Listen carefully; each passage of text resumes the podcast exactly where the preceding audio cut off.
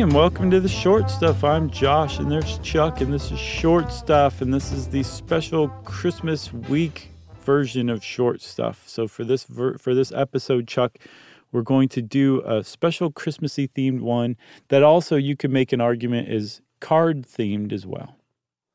That's right, and we got to give a big shout out to our Stuff You Should Know Army member and old friend Robert Paulson. Huge. Paulson now sends us Christmas ideas every year as a gift to us, I think. Yeah, he actually says this is your holiday gift from me, so don't expect anything else. But he, And they're good ideas. Yeah, he's he's like I just want to make sure that the the the Christmas episodes never dry up or go away. So he's doing his part, which is pretty sweet. And he's not the only one. Every once in a while, some other people send some ideas, but Paulson actually sends links. so it's That's pretty right. amazing. And this is one of them. He suggested we do one on Christmas cards, and thank you, Robert. We're going to do that right now. Yes, and also thanks to Teatown, Britannica, Victoria and Albert Museum, and Smithsonian. Mm-hmm. And we need to talk about Sir Henry Cole, one of the uh, one of the early pioneers of industrial design. Yeah, I don't know if he's known as the father of it or not, but he very well may be. He's not. Okay, but he's close. He's the maybe how we'll call him the grandpappy of industrial design. Well, the father came after. It's one of those things where, like, you know, he probably he's probably is the grandpappy. so he said that he laid the germs of a style. Um, so yeah, I guess that was that's not being the father. That's the the grandpappy. So um, that's not the only thing he did. Just doing that would probably be enough to be remembered. But he was like a civil servant. He was a patron of the arts. He was an important figure in the UK in the 1840s, 50s. In 1852, he became the founding director of the um, the Victoria and Albert Museum, which is a world famous art and design museum. Um, and leading up to that, he was just kind of like a, a, a man about town and he made a Popular lot. guy? He was a very popular guy, apparently a good person, and he made a lot of uh, friends and acquaintances, and that actually became problematic for him, Chuck, because one of the things that was a tradition in Victorian England was that around the holidays you would write a letter to your friends and relatives and acquaintances, people you cared about, and um, that was fine. Like Henry Cole could have conceivably gotten away without writing letters because he was a very busy guy, and still the Victorians would have considered him polite and genteel. It was a different uh, side of that same tradition that uh, eventually tripped him up. Yeah, you got to write people back. Unfortunately, Yeah. and I think we all can identify with an email inbox uh, where you have to write these people back. You can't just ignore these things, and you couldn't back then. You can't now. I guess you could, but you'd be rude. So he would get letters, lots and lots and lots of letters, because he was a popular guy, and he found himself in a bind around the holidays because he just didn't have time to get back to everyone. So he invented the Christmas card. Yeah, it's uh, it's uh, indisputable. Like he was the guy that did it, um, and he did it by being a big old patron of the arts.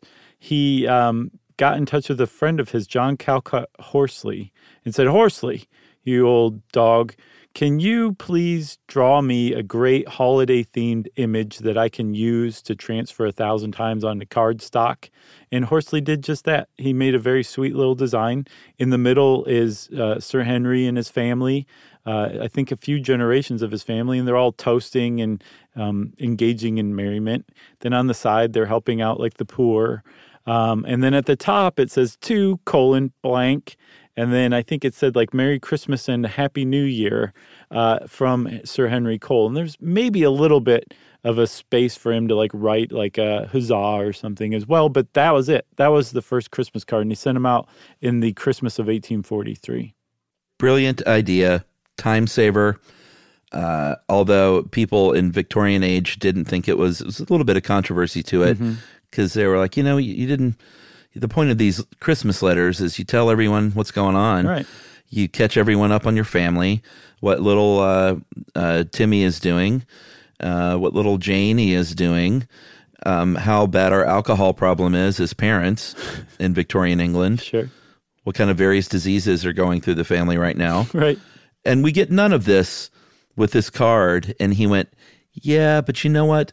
You're missing the point. That is the point. I'm thinking about you guys. What more needs to be said? Yeah. Stop being so grabby, so needy. Just accept your card and be happy for once. Yeah. like today. So this required like a little bit of a transition for the Victorians to to get over this this this kind of social transition from these very long drawn out letters and the the expectation that they be replied to to these slightly impersonal, at least compared to letters, Christmas cards. But they actually did finally kind of stick. It wasn't like an instant hit, but by the 1860s, they were definitely there. And they were helped along, Chuck, by a few um, other factors that all kind of converged together that basically said Christmas cards are it and they're here to stay. And no one cares that little Todd caught cholera this year. We don't want to hear about that. We just want the beautiful image and the Happy New Year and, and Merry Christmas well wishes. That's right. And we'll get to those convergences right after this.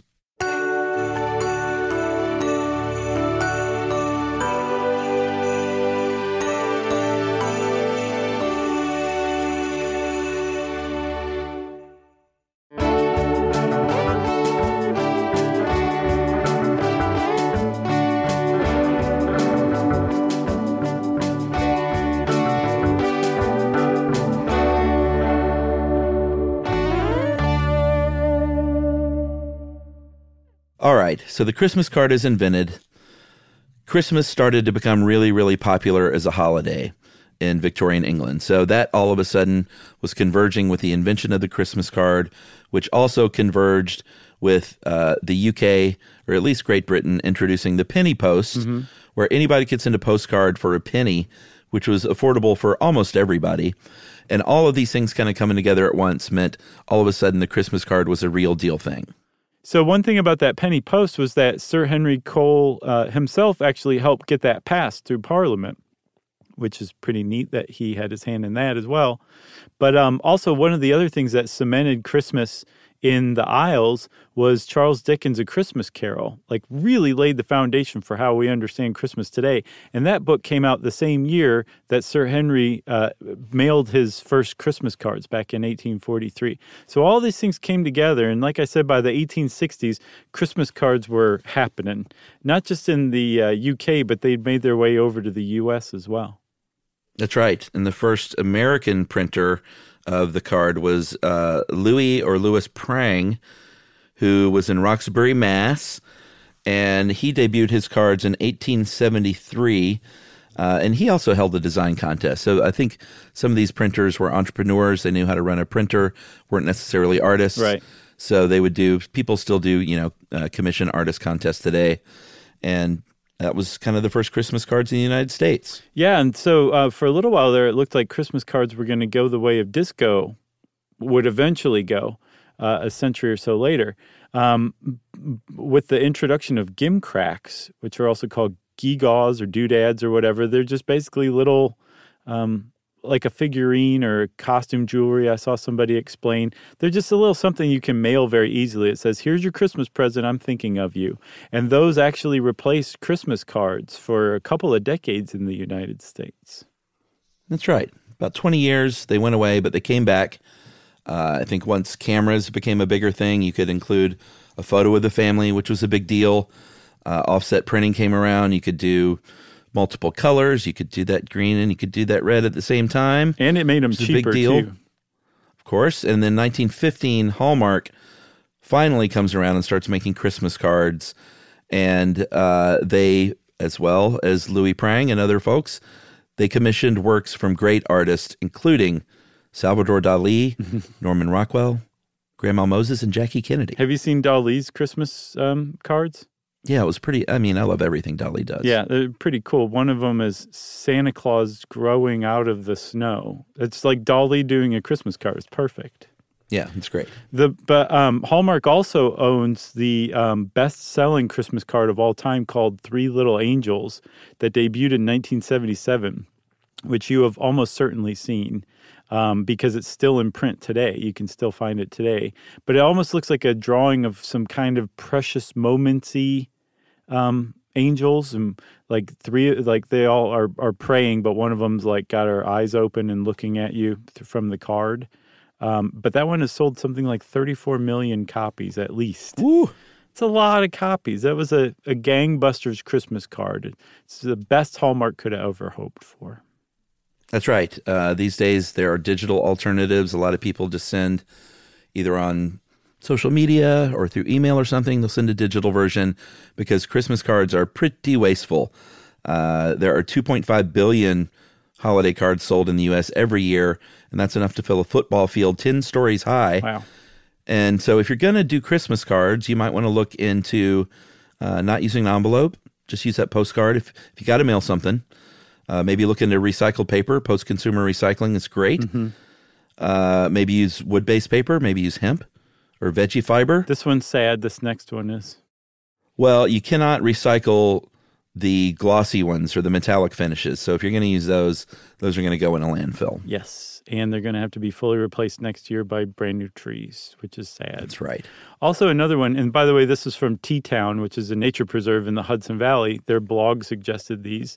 Um, the last one is hilarious because it's going to make some really great friends out of the people who you work with throughout the year. But you want to contact your dentist, veterinarian, or you know other people and say, "Can you please take me off of your Christmas card list?" Yeah.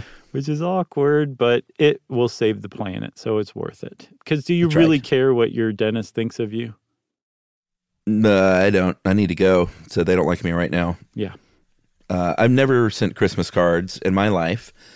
Uh, we don't do it, but I do appreciate it when people send them. And I uh, want to shout out Emily's Aunt Peg, uh, who they do the, the Christmas newsletter every year, which I really love. You get a big, uh, like one page sheet about the family and all those things we talked about, catching everyone up on what everyone's been uh, doing throughout 2021 and on into 2022 and it's really really nice so big shout out to aunt peg and uh, her cousin alex for this great christmas tradition in that family Yeah.